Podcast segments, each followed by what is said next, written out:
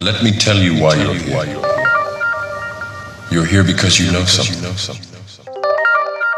What you know you can't explain, but you feel it. You felt it your entire life. That there's something wrong in the world. You don't know what it is, but it's there.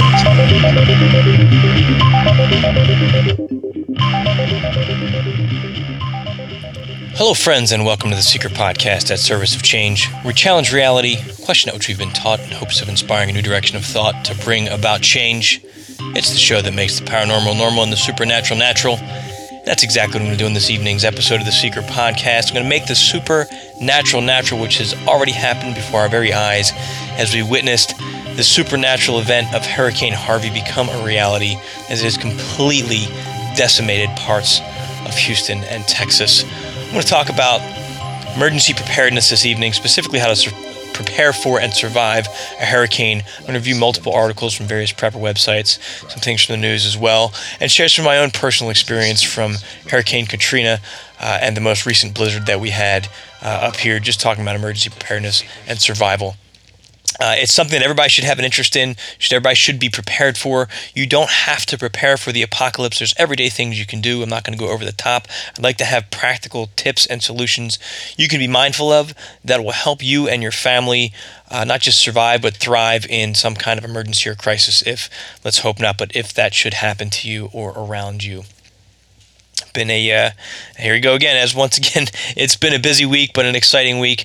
Uh, i'm back in school getting things ready. Students come back on tuesday so i'm getting the classroom ready for my endeavors there. Had an awesome conversation with my good friend uh, ray davis author of anunnaki awakening. Him and i are working very hard on a uh, on a project. We're building a new platform.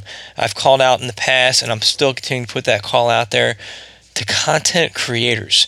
If you have uh, a podcast, if you have a blog, if you have artistic photographs that you take, um, and, and you are looking to expand your platform, expand your reach, or you just want to contribute to something positive, good, and uplifting, please get in touch.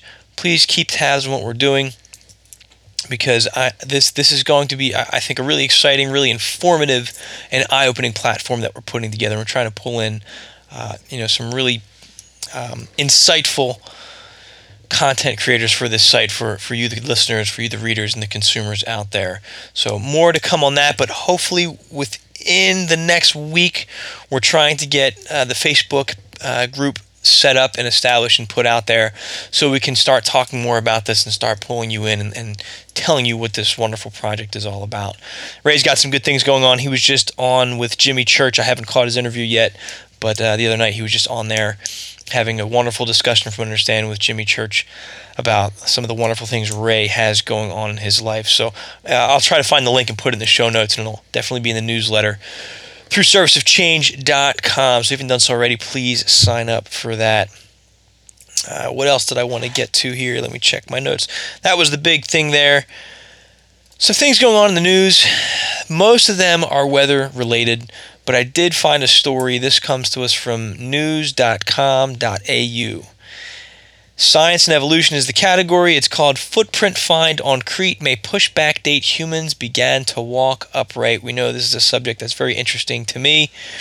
Human like footprints have been found on an ancient seashore. They shouldn't be there. They're in the wrong place at the wrong time. Human like footprints have been found stamped into an ancient seashore, fossiled beneath the Mediterranean island of Crete. They shouldn't be there. Testing puts the rock's age at 5.7 million years. That's the time when paleontologists believe our human ancestors had only ape like feet and they lived in Africa. But a study into Trachilos, Western Crete prints uh, determines them to feature prominent human features and an upright stance. And that's significant as the human foot has a unique shape. It, com- it combines a long sole, five short toes, no claws, and a big toe. In comparison, the foot of a great ape looked much more like a human hand. And that step in evolution wasn't believed to have taken place until some 4 million years ago. This article goes into a lot more detail explaining the finding. I've been saying it for a while. I'm actually, you know, I'm obviously a proponent of the idea that history is not what we have been told. We are much older. There are species that I think we are just not aware of, but human history goes back much, much further. Michael Cremo is claiming that there's archaeological evidence of humans on this planet dating back several million years. That sounds crazy to us because it goes with against everything we've been taught, but that doesn't mean it's wrong. And that's something I think we should be mindful of as we search for truth and as we explore things just because it sounds insane doesn't always mean it's wrong.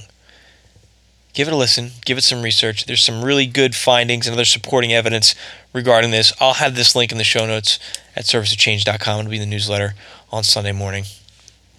Check it out. Let me know what you think. The next three articles I have come to us from unknowncountry.com.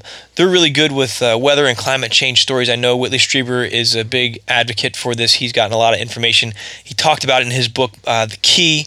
Was it Master the Key or The Key? I think it's called The Key, where he, he met this guy.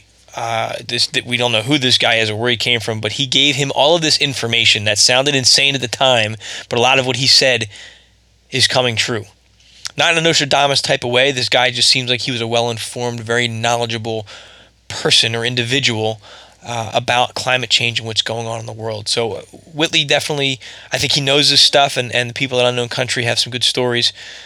Uh, so this one here, uh, an Atlantic tropical storm forecast to become hurricane as another depression develops in the Gulf. This is real time. This is coming up within the next week, I believe. Tropical storm Irma, presently the South Atlantic and on a north northwest course that could take it up the U.S. coast, east coast, is forecast to become a hurricane over the weekend. It is not yet known if it will make landfall, but if it does, Florida and the Caribbean are the most likely areas of concern. It is also possible that the storm could move north and menace the U.S. Atlantic seaboard. Readers in any of these areas should watch this storm carefully as it is growing quickly and is forecast to become a Category 2 hurricane and continue to grow from there. Meanwhile, the Hurricane Center also identified another storm grouping that could increase in strength and menace the Gulf Coast states, including areas of southeastern Texas, where Harvey has already caused such epic flooding, according to the Weather Prediction Center. More about this in the show notes at serviceofchange.com, linking it back to unknown country. But we have another storm coming. I'm going to talk about the importance of being prepared right after I get these other stories in the news. I just want to get that out there. Please pay attention to what I'm going to go over and the links I'm going to share if you're not prepared at all, this is a great starting point. If you are a prepper, maybe you'll pick up some other things, some other ideas here. It'll be well worth your time. Speaking of weather, this one's called NIH website erases all mention of climate change and Trump's science envoy quits. This is from Wednesday, August 30th, 2017. The National Institute of Environmental Health Sciences has eliminated virtually all references to climate change on its website, according to a report from the Environmental Data and Governance Initiative, published on August 20th. Similar removals were made earlier in this year in the pages of the EPA and the White House in line with climate change denial policies espoused by the Trump administration. Many of the edits involve changing instances of climate change to climate as an, uh, as an example a side menu link was changed from climate change and human health to climate and human health. On the surface, simple alteration seems innocuous, but eliminating the word change implies that the status quo in regards to Earth's climate isn't undergoing a profound change. Along with the recent purge was the elimination of links to the document entitled Climate Change and Human Health, a listing of environmental hazards that can impact human health and safety, such as air quality, flood, drought, and wildfire. The document itself is still hosted on NIH's website, but there are no direct links to it, meaning that it can only be found if one is deliberately looking for the file, effectively rendering it hidden. There's more on this. I'll direct you to Unknown Country if you want to read the rest of this article. It's concerning, this sounds like 1984. They're rewriting stuff, re editing stuff. Now, again, they say it may seem like it's no big deal. They're just changing it from climate change to climate, but it sounds like they're hiding data and removing data. Now, I want to give a caveat. This is my own personal opinion on climate change. I haven't studied this extensively to the point where I could sit there and have an argue with any argument with anybody about it. I'm of the opinion that right now change is happening.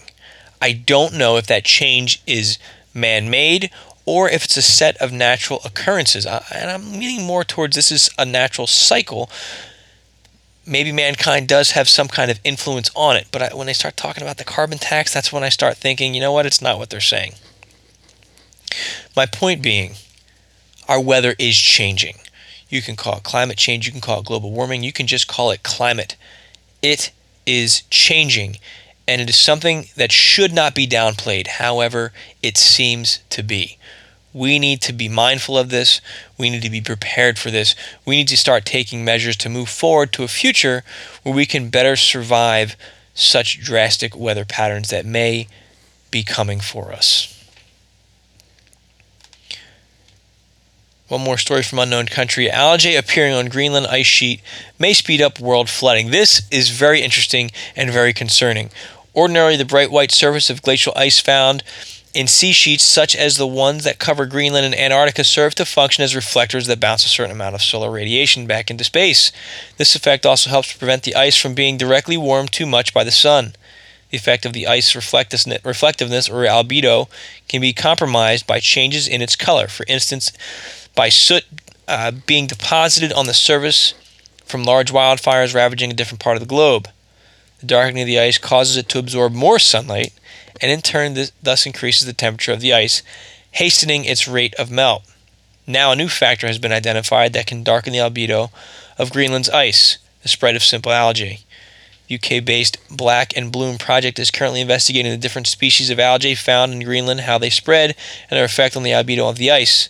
In order to add these factors into future climate change models, Current climate change models didn't incorporate the effect of the albedo on the Earth's ice sheets until 2013, meaning that these models might be underestimating melt rates. Greenland's ice sheet is the second largest on the planet, following Antarctica, and is currently contributing to 1 millimeter of sea level rise per year. The ice in Greenland holds enough water to raise ocean levels by 7.2 meters, which is 24 feet. Thankfully, it won't melt all at once, but researchers are concerned that the rate of melt could accelerate due to algal growth. Uh, again, there's more interesting data and facts on here. I recommend that you check it out. But there's so many more elements that contribute to climate change. And if this algae is growing, it doesn't have anything to do with, well, are we running our cars too long? Well, maybe it does. I don't know. But this is another factor that we need to be mindful of because it could speed up and change the rates of floodwaters or oceans that will continue to rise. So I gave my caveat check it out, look it up. Uh, if you have information on climate change, if, if you've studied this a little bit more in detail, I'd, I'd, honestly love to hear from you. I'd love to talk to you about it on the show, or if you want to write an article and, and submit it, uh, please do so because this is something I think is important and is worth our time, worth monitoring, and worth tracking. So let's talk Hurricane Harvey for a minute. Uh, you know, this was just I'm looking at some some facts here from um, ABCNews.go.com. 20 trillion gallons of rain fell in the Houston area. $125 billion in damages. Uh, 97 billion of that was in destruction alone, and 108 billion in total damages, counting lost output. 80% of the Texans out there don't have flood insurance. 51.88 inches of rain. Uh, Harvey made landfall three times once as a hurricane, twice more as a tropical storm. 185,149 homes estimated to be damaged or destroyed by Harvey as of Friday. Uh, 364,000 people who have registered for assistance with FEMA. 42,399 people in shelters as of Friday. 10,000 people rescued. 200,000 customers without power. 900 calls that poured in per hour to call centers around Houston at the height of the disaster. 120,000 residents without water in Beaumont, Texas on Thursday. 24,000 is the number of National Guard troops deployed. 1.5 miles is the radius around Arkema Chemical Plant in Crosby, Texas that was evacuated. 30 to 4 feet, 40 feet estimated height of the flame at the Arkema plant after the chemicals combusted, sending a plume of black smoke into the air. 10 Gulf Coast region refineries that remain shut down by Harvey. 2.52 the national national average of gas price on Friday, making a 17 cent jump. 500,000 barrels of crude released on Thursday from Strategic Petroleum Reserve. 1.3 million population of Houston metropolitan area lacking health insurance. 22.5% Houston population living below the poverty line. 1,900,000 meals distributed by FEMA in Texas as of Friday. 1,960,000 liters of water distributed by FEMA in Texas as of Friday. Sounds like they're doing much better than Katrina, but it's still an absolute disaster. I'm going over those numbers right there because this is serious stuff. Bad things happen. Okay, and my listeners, my, my loyal listeners out there, you know me. I'm not a doom and gloom guy. I'm not a fear mongering guy. I am spreading awareness here. I think that with a disaster, save for a spontaneous event, disasters can be pretty easy to prepare for and to survive. You just have to stay informed and you have to stay ahead of it. And for instance, with a hurricane, a hurricane doesn't just show up. We have plenty of notice, which means there's plenty we can do to prepare. So it should be easy not to be a victim, but it's going to require some planning and some time and maybe a little bit of an investment in money. Not a whole lot. Uh, believe me, free is for me. That's how I do things here. Uh, you know, th- this is more stats here. This comes from naturalnews.com. It's called Hurricane Harvey Prepper Update. This was August 27th, so this is going back a little bit. Um, but they had municipal water being turned off, electrical services failing, 911 services were overloaded. Uh, deputies couldn't reach you. Roads are completely flooded over. Hospital emergency rooms were shutting down. Transport helicopters were grounded. Food deliveries to grocery stores were just disrupted. This is everything, you know, fuel's disrupted, cell phone services go down. This is everything they talk about in those doomsday prepper shows when a, a major catastrophe hits. And they can be localized. A disaster can be localized. But the thing is, this can happen anywhere. If not a hurricane, a blizzard, or tornado, an earthquake, a, a mudslide, a, a bomb. So many different things can happen that can completely isolate you and shut you down. I want to talk about two courses of action that you can take. You can get out of town or you can shelter in place. I'm going to talk about the benefits of each one uh, and some things that you can do to prepare for each. I, I have uh, three or four websites here. First one, and I will have all the links, they'll be going out in the newsletter uh, on Sunday morning. If you haven't done so already, sign up for my newsletter at serviceofchange.com for the secret newsletter. You'll get not only the link directly to the podcast through SoundCloud, through iTunes. Uh, we're also on Google Play now, and we're on TuneIn Radio. But you'll have all the show notes, all the links, everything that I mentioned on the show. You will have the links in your inbox, so you can save it. You can save these emails. You can go back to them later. It's a nice, it's, it's a beautiful newsletter. Or if you want, you can just go to servicechange.com. You can search for the episode and you can find all the links there too. But I like the newsletter idea. Create a folder in your inbox. Just start saving them say, oh, yeah, Dennis was talking about this. Let me go back and check these links now. And they're all right there. But this first link that I grabbed from the government, uh, ready.gov slash hurricanes. And it gives an overview of what a hurricane is, hurricane basics, and it gives you some basic preparedness tips. A lot of these throughout what I'm going to look at, what the sites I'm going to look at, they're going to be similar. They're going to overlap. I'm not going to read every little nitty gritty detail. I'm going to pull some of them out though. Uh, basic preparedness tips: nowhere to go if you're ordered to evacuate. See, if you go to ready.gov, they're going to give you all things that center around listening to the government, listening to the emergency broadcasts, and knowing what to do, which is not a bad idea. You need to know what they're recommending that you do. And they have things get a bug out kit, um, you know, know your evacuation route, have a family communication plan, sign up for text or email alerts, which I, which are all great ideas. Talks on how to prepare your home, uh, what a hurricane watch is, what a hurricane warning is, the difference between them, and what you should be doing. Uh, and what to do when it's six hours away, when it's six to 18 hours away. They have a whole timeline here of how you can prepare and then what to do after it. And something that it touches on here that I want to get into also is that sometimes we need to think beyond the personal safety survive the apocalypse prep and we need to come back to this reality. I don't mean in the we're crazy and let's come back to reality. I mean the reality of after the storm and the craziness is over, you're going to have to deal with the damage to your home. If you can think long term and prepare your home by boarding up your windows, um, you know, making sure your insurance policy is up to date, making sure you have copies of your insurance policies, these are things that you're going to want to do before a disaster hits. Insurance policies up to date do that long before a disaster hits. But if you know one's coming, print out a copy of your insurance policy, put it in a Ziploc bag, stick it in your bug out bag. Make sure you have the contact information for your insurance agent. Make sure you have your policy numbers, any insurance cards that you may need. Take pictures of your house and all of your stuff with a time date stamp, or take a video of it, or whatever you have to do. And if transfer it to a, a flash drive, put it in a Ziploc bag, keep it on your phone, whatever you have to do as documentary evidence showing this is my stuff. This is what I have. Go around, film your whole house. I've done that for Hurricane Sandy. I walked around my whole house and I took video of everything. Nothing really got damaged during that storm, but it was it was good for me to at least have that video evidence in case there was a problem. Nobody can come back and say, "Hey, this really wasn't damaged. This was in this condition for a long time," or whatever they want to say, because now you have your evidence before and after the storm. So just something to keep in mind uh, that you may want to do in preparing for a storm, because we have to think we have to think about what happens afterwards, after we've survived and after we're starting to clean up. All right, the next website I looked at was backdoorsurvival.com. How to get ready for a hurricane. I'm going to try to read the list. They have, you know, a build up to it, but they have a hurricane ready checklist. Before hurricane season starts, plan an evacuation route.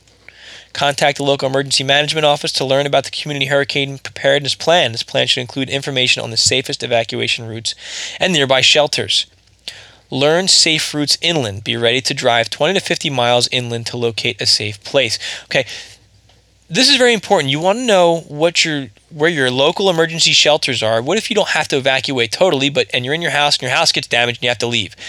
Know where you can go if you have to get out of town quick, but you still need to get into shelter relatively quickly. Know where your local community shelters are. Know what the emergency evacuation routes are. Also know the alternate routes because sometimes the emergency evacuation routes are completely blocked because everybody's on it. Sometimes those routes are necessary because they travel over high ground. I have been in my previous neighborhood when there were major storms coming through. At one point, I felt that I was trapped because every road leading out of town, except for one I found out, was completely flooded. So that's another thing you need to be mindful of. Where's the high ground? Where are the ways that I can get out if this road is blocked or slowed or whatever?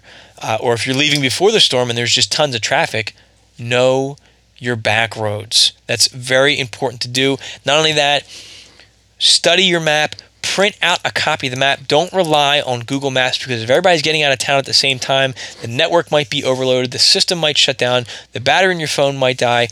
This is an old army thing for me. Batteries die, technology fails. Know how to read a map, know how to use a compass. That's something that you should have in your kit. If you don't know it, just get a map and start studying the streets so you know which way to go. Drive your neighborhood, drive your route from time to time. Okay? So that's your hurricane checklist before hurricane season begins. Have disaster supplies on hand. The, the, what they recommend here is flashlight and extra batteries, portable battery operated radio or hand crank and extra batteries. I have a flashlight with three with three sets of rechargeable batteries. I have like five or six flashlights. We also have candles in our home. I have an emergency crank radio that gets all the different weather stations so I get emergency updates. Never have to put a battery in it. All I have to do is crank it up and I can I can get the emergency weather broadcasts and I can get just music to listen to, which helps kill the time if the power goes out. But it also has um, a phone charger attached to it from cranking the radio and it has a flashlight on it. So if my batteries run out, I can crank. I have two of these. I, I, with, actually, I have three of them. Um, three self-sufficient power supplies that will allow me to charge my equipment, listen to a radio, and to use lighting. So these are things you can get them relatively cheap, 15, 20 bucks. They're well worth the investment. They're small. They can fit in a bug-out bag. I say that's a must-have. Uh, you want to get a non-electric can opener. I have a multi-tool. I have several multi-tools that I have in different spots. Um, because you want to be able to open your cans. Uh, emergency food and water, essential medicines, cash and credit cards, sturdy shoes. Sturdy shoes because you may have to walk out of town. So, yes, you want to have your credit cards, but ATMs may be down. You want to have cash on hand in case the world hasn't completely ended. People are still using money. You want to be able to have that cash on hand. Um, you know, and, and again, have your medicines ready. These are things you want to take care of before the hurricane hits. So if you're somebody who's not really into prepping and don't want to always have a bug out bag, which I don't recommend, I think you should always have something ready to go. If at least you hear there's a storm coming, this is the stuff you want to start getting ready because you may have to get your bag and get out of town quickly and you don't want to forget things. write this list down as you're listening to the show. Take notes, go back, listen to the show again, write stuff down. I'm going to have the websites. Go back. There's like four or five articles. Go back, read them, read one a day, read, read them all at once, and write down what you think is important for you and your family because every single person's plan is going to be different. Uh, it says protect your windows, and this goes in what I was talking about uh, you know how to prepare your home for it. Develop an emergency communication plan in case your family members are separated. Well, your cell phones may not work or they may not be working in a given area. Sometimes you can call out to an area not affected by the disaster. So have a point of contact person. So call somebody if you live in town A. Uh, you know, and you get separated from your family and you can't contact each other, but you can call over to town B have a point of contact in town B. So you can call town B and say, hey, we're safe. Have you heard from my mother, my brother, whoever? And they can say, yes, I heard from them. They're safe as well. They are waiting at X location. Go pick them up. Have a third party to communicate. Or have a rally point or a rendezvous point. If we get separated, here's where we go. If we're not there by X amount of hours, there's a problem. Different options for communicating. And again, this goes into the difference between hurricane watches and warnings. I'll save this link for you to go back and look at uh, on your own at your leisure.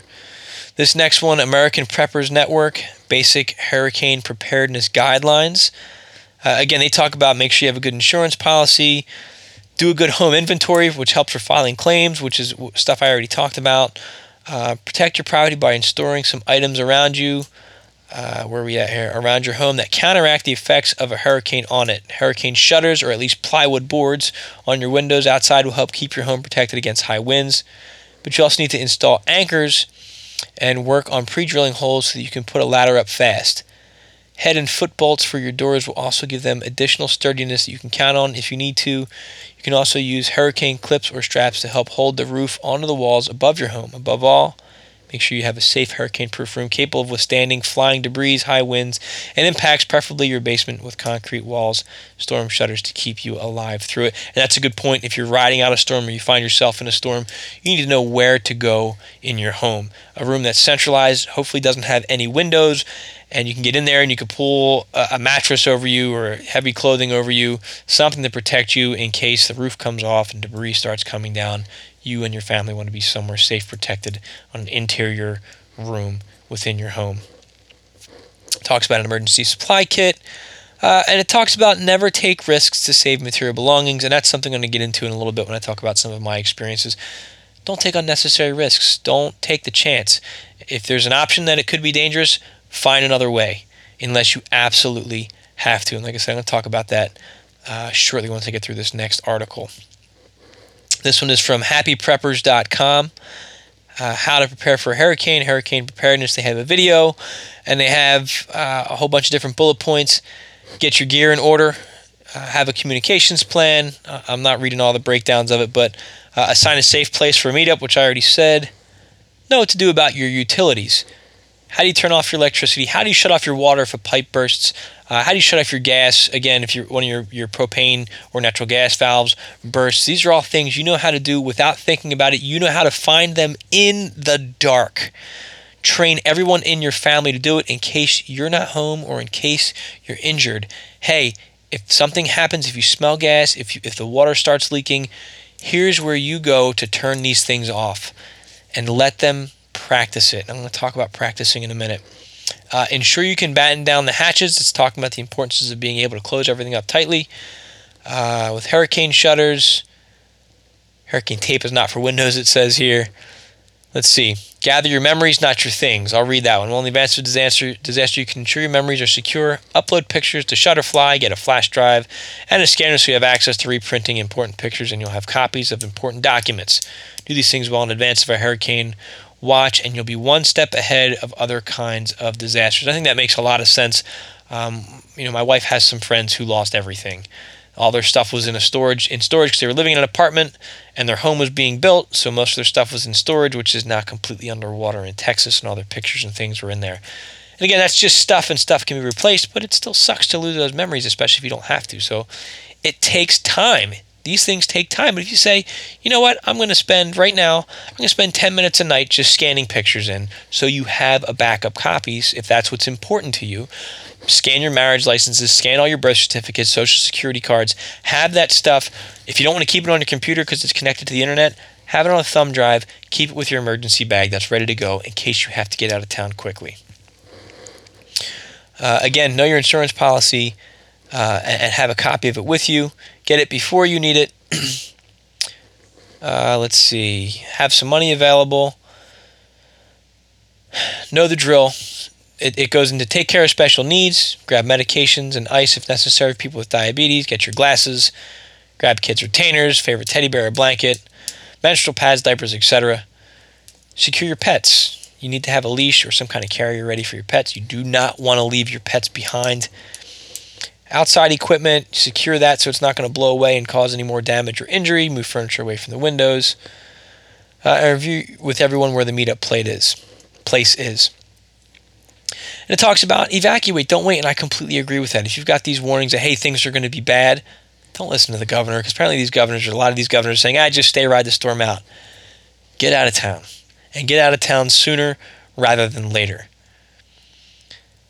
Uh, let's see. And, and there's this is a pretty good list, and, and I'm going to let you look at this list again. This is from happypreppers.com.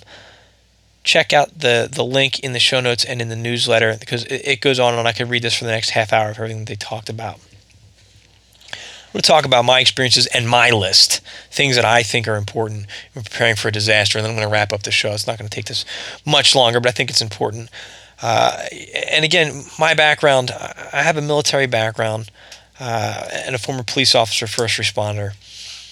In 2005, right after Katrina hit, I, I volunteered and I went down. I linked up with a security detail, and um, we were pretty much protecting um, our client who was employing volunteers to serve. I think we are feeding a thousand people a day, and they would just drive through the line. And at night, we are on guard duty, guarding our food because it was a disaster down there. The government messed everything up. Nobody had emergency supplies weren't going where they needed to. Ice was getting wasted. Clothes were that were done. I mean, I remember seeing just piles and piles of clothes just sitting out in the mud and rain, completely ruined, that people had sent down in good faith. And there was nothing. There was no electricity. There was no showers. There's no running water.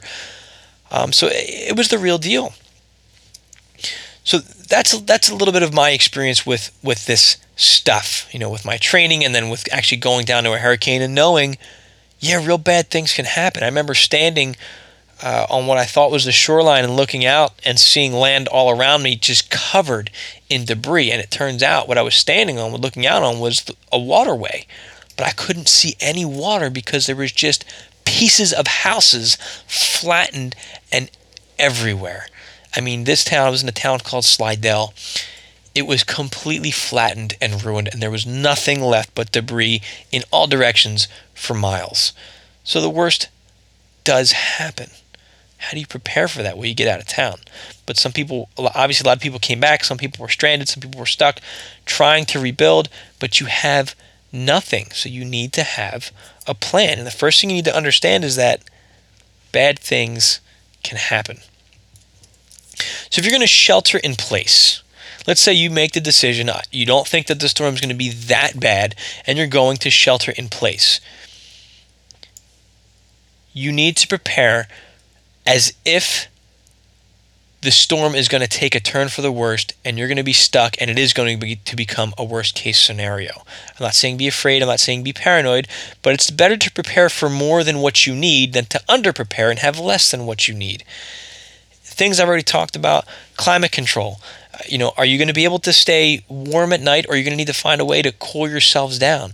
Uh, you know, if you have eh, me, if I'm without power and it's in the wintertime, I have a wood burning stove, so I make sure I have enough wood that's chopped and prepared, and I have it in different places around my property and around my home that is easily accessible, that's dry enough for me to be able to burn my fuel to keep my family warm if I have no power. Clean water. Do you have a way of getting clean water? Several suggestions that I've read online. If you know a storm's coming, you may be losing power, you may be losing water. Fill up your bathtub, fill up your sinks, fill up empty gallons of water. Have stuff ready. Um, I've got several things that I can do to fill up water. Plus, I have a rain barrel, so it catches. I think it holds I don't know like 100 gallons of water. Um, and then I have a, a, water filtration system. It's gravity fed, doesn't require any uh, any electricity whatsoever. I just pour it in, it filters through in about a half hour, and that'll give me I think three or four gallons.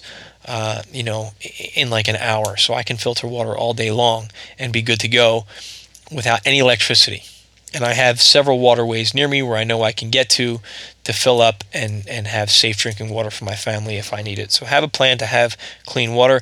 Food, obviously, you want to stock up on food.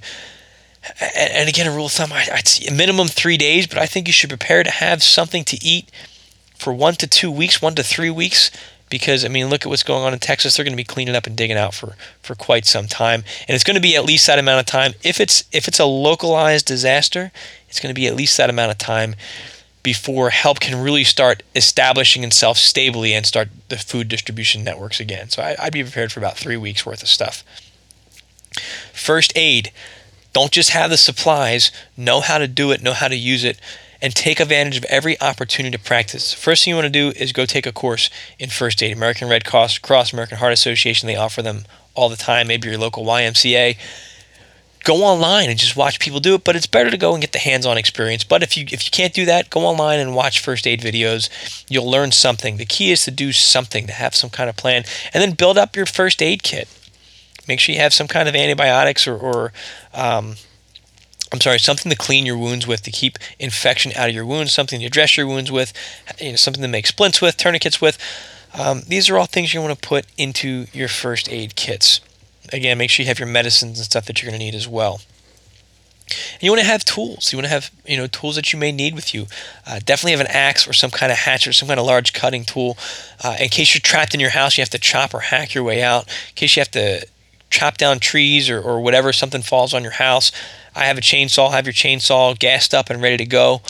Um, you know, have appropriate tools available and in a location that you can get to because you may need them. Have a communication plan. If the cell phone goes down, how are you going to communicate with people? Um, you know, you can use the internet, which is great, but again, if you lose power and you can't get on the internet, what are you going to do? Uh, fuel and chargers I talked about. Fill up the gas cans. Make sure your car has a full tank of gas long before this storm comes into play. Have a couple gas cans that are filled up with gas as well. So if you have to get out of town, or like we're seeing now, gas can gas stations are running out of fuel locally. If you have three or four cans of gas, you're good to go. If you have to get out of town and there's no gas for 100 miles, well, now you just extended the life of your vehicle because you have gas cans filled with gas that you can take with you.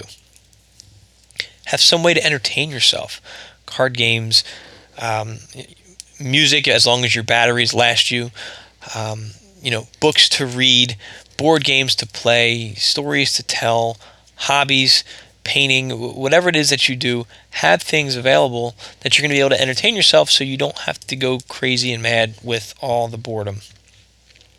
And pets have preparations for your pets. Make sure you have enough food and water on hand for your pets. Make sure that they have their their tags on them during the entire storm, not just when the storm hits or is over or whatever, because if the worst happens and you get separated from your pet, you want them to be reunited with you. So put their collars on them with their tags, with all of your information, your address, your contact phone number, your emergency contacts phone number, so wherever you're going, they can call that person if they can't get in touch with you to take care of your pets. All this stuff is important. Uh, and then, in addition to that, you should have a bug out bag packed and ready to go that has a condensed version of all of this stuff I just talked about, what you deem to be the bare essentials that will get you out of your house within one to two minutes, and you have enough stuff to survive on your own until you can get to your next location, your next shelter, your, your bug out location, wherever it is that you're going. You need to have a bag ready to go. Um, you know, my wife still teases me, my friends still tease me. There's a picture floating around on the internet somewhere I have a big camping backpack, and uh, a couple years ago we had a hurricane hit, and we're riding it out, and it was getting pretty bad out there. We had actually tornadoes touching down all around us, and I actually decided this sounds bad. We got an alert on the TV, tornado touchdown two miles away. Take shelter now. So I ran into the hallway, uh, which was central to my home, and I put my bag, my bug out bag on. Number one, it's got a lot of weight to it. Um, it. At that time, I was carrying too much stuff, but I'm thinking I won't get blown away.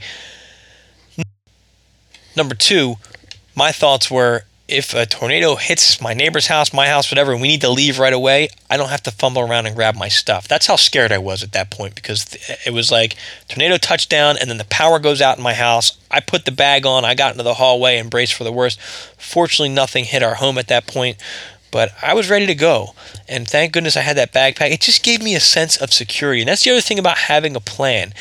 You're less likely to panic if you have a plan in your head because you say, I have something to do. It occupies your mind away from being afraid. And that is huge because the most important thing in a crisis situation is the ability to have a calm and clear mind, to make decisions, to make safe, rational decisions that are going to keep you and your loved ones safe. So have that bug out bag ready. Have your vehicle parked in a strategic position where you're going to be able to get out and get out quickly and get everybody in your home and pets included out of the house quickly. You may even want to have your vehicle packed and ready to go with extra supplies so you don't have to worry about grabbing, dragging stuff out of your house in case you have to leave. Now, speaking of which, the next possibility is leaving the area. Now, if they're having these hurricane recommendations or whatever they're, they're calling for, my advice is if there's a potential for it to go bad, just leave. It usually doesn't last more than a couple of days if nothing gets damaged and you can go home. But if things get damaged, you're going to be so thankful that you left home, especially if you have a family. Now, if I was younger and didn't have a family and kids and stuff, yeah, you know, I like to do that hardcore stuff. Like, I can ride this out, I'll be fine, which isn't always the best idea. I mean, people died during this hurricane. My advice if they're calling for it to be bad, get out of town and get out of town right away because otherwise you're going to sit in that traffic. Go somewhere safe, go stay with friends and family in a different town, different area, different location, and, and just ride the storm out. Uh, it's so much safer. Your house can be replaced. If you've taken all the precautions ahead of time with the insurance, if you've uploaded your pictures, if you've taken all your valuables that you don't want to lose out of there, your your worry is minimal. Everything else can be replaced. Everything else can be taken care of. You and your family are safe. That's what matters. Don't try to be a hero. So I, I had a similar situation this past March, and I think I talked about it on the show, but it's it's very relevant now. They called for the biggest blizzard we'd seen in a long time up where I live in the mountains. That blizzard was scheduled to hit the day we were scheduled to deliver my daughter. I know my wife was nine months pregnant, and we made the decision. We were nervous. What are we going to do? What if we go into labor early, or what if we decide, you know, because we were going to go down. The storm was supposed to start, I think, Sunday. We were supposed to go in Monday morning. So we were afraid that if we stay here Sunday night, we're going to wake up and there's going to be two feet of snow on the ground. Our vehicle is going to be snowed in, and we're not going to be able to go anywhere. Or in my efforts to get through this, my wife was going to go into labor and we're going to be stuck on the side of the road with no way for emergency personnel to get to us. So anyway, we drove down to the hospital, which was about an hour away from us, the night before. We got a hotel room, which was 10 blocks from the hospital. So we knew that we were going to be safe. We weren't going to have to worry about being snowed in, not having power and we could safely deliver the baby in the hospital where we were supposed to. But in preparation for that, I had a couple things to keep in mind. My other two children and my dogs were staying with my mother, who lives in the same neighborhood as me. So they were going to be impacted by this blizzard. The biggest threat to that was maybe they'd end up without power, but she has backup and alternative heat, so I wasn't worried about them being without heat. They had plenty of food to last them until a path could be cleared to them, so I wasn't worried about them actually getting hurt. I was just worried about them being stranded in the snow without power and bored, not knowing what to do. so I packed my vehicle, and in my head, I'm prepared to basically walk back home if I needed to, if a worst case scenario happened and I needed to get to my kids but I was also prepared to drive through some pretty rough conditions. And in my car, I had I had a sled because I was thinking, well, if I have to walk, I can throw all my supplies and gear, I can tie it to that sled, and I can pull what's important that I have to get to. I had my chainsaw with me, My wife said, Why bringing a chainsaw to the hospital? I said, Because if I'm driving somewhere and a tree falls down in front of me and I can't backtrack, I need to be able to take care of this tree, move it out of the way, and keep going down my route so I can get home to my kids. Um, you know, I had, I had tools. I had extra extra blankets. I had thermal gear for my clothing. I had my cold weather gear. I had five gallons of water that I kept in my car. Um, plenty of food. I, you know, the list goes on. But these are things that I was thinking about because what I did is I spent a lot of time sitting there thinking, what would be the worst case scenario? What tools could I use that would help make this easier for me? Now, again, I do try to pack light, but when I'm throwing stuff in my car, it's a little bit easier than when I'm throwing stuff in my backpack. I had bags ready to go where if I have to walk, I knew what gear I was going to be taking with me on foot. I just anticipated every scenario that I could think of. Was it every scenario available? No. Well, a lot of that stuff ended up coming in handy. Fortunately, my vehicle was able to make it to my neighborhood, but I had to get out. I had a shovel with me. I had to get out and do some shoveling a couple of times to get down certain streets. Uh, and then I had to shovel my mother out of her house because I went to get to my street and it was impossible to get down to my home where I had all of my other tools that I was planning that I would have been planning on using to help my mom get get out of her house to get to my kids. So fortunately, I had the tools in my vehicle. It saved me about two hours worth of, of hiking and digging out. I was able to get them dug out. I was able to get to my home and get my home dug out. So then I was able to clear a path so that I can go back and pick up my wife and my new daughter and bring them home safely through that blizzard. I hope that wasn't this long, boring, drawn out story. My point is, I was calm during the whole thing because I knew I had a plan. I had adequate tools. I had adequate training and experience to safely navigate this challenge that was presented in front of me. Another good point about that with training, how do you train during for a disaster? Well, anytime something minor happens that you say, "Hey, this is a good opportunity to run through my bug out drill. This is a good opportunity to make sure I remember where all my emergency switches are." Use it as a training opportunity. Get up off your butt and run through what you would do if it was more severe or if it was the real thing and just do it. I do that regularly or I'll run through the scenarios in my mind. Hey, if this happens, how am I going to handle it? I'm beating this up enough. I hope I've uh, haven't overloaded you with information. One more thing to add into your vehicle. Again, make sure you have those paper maps and a compass. Very important stuff. Again, uh, I, I hope I didn't overload you with information. I know I went on a little bit with this show. It's so important and it's so relevant right now with, with what's going on with Harvey and with this new storm that may be coming our way up the East Coast for those of us uh, that may be in that path. Start preparing now you don't have to be afraid. You don't have to go out and spend a million dollars on the most expensive stuff. Chances are you have enough stuff lying around your house that you can use to adequately prepare for a disaster. And then over time, make small investments. I got a I got a nice chainsaw last year for Christmas. That's what I asked for, and I have a nice chainsaw now.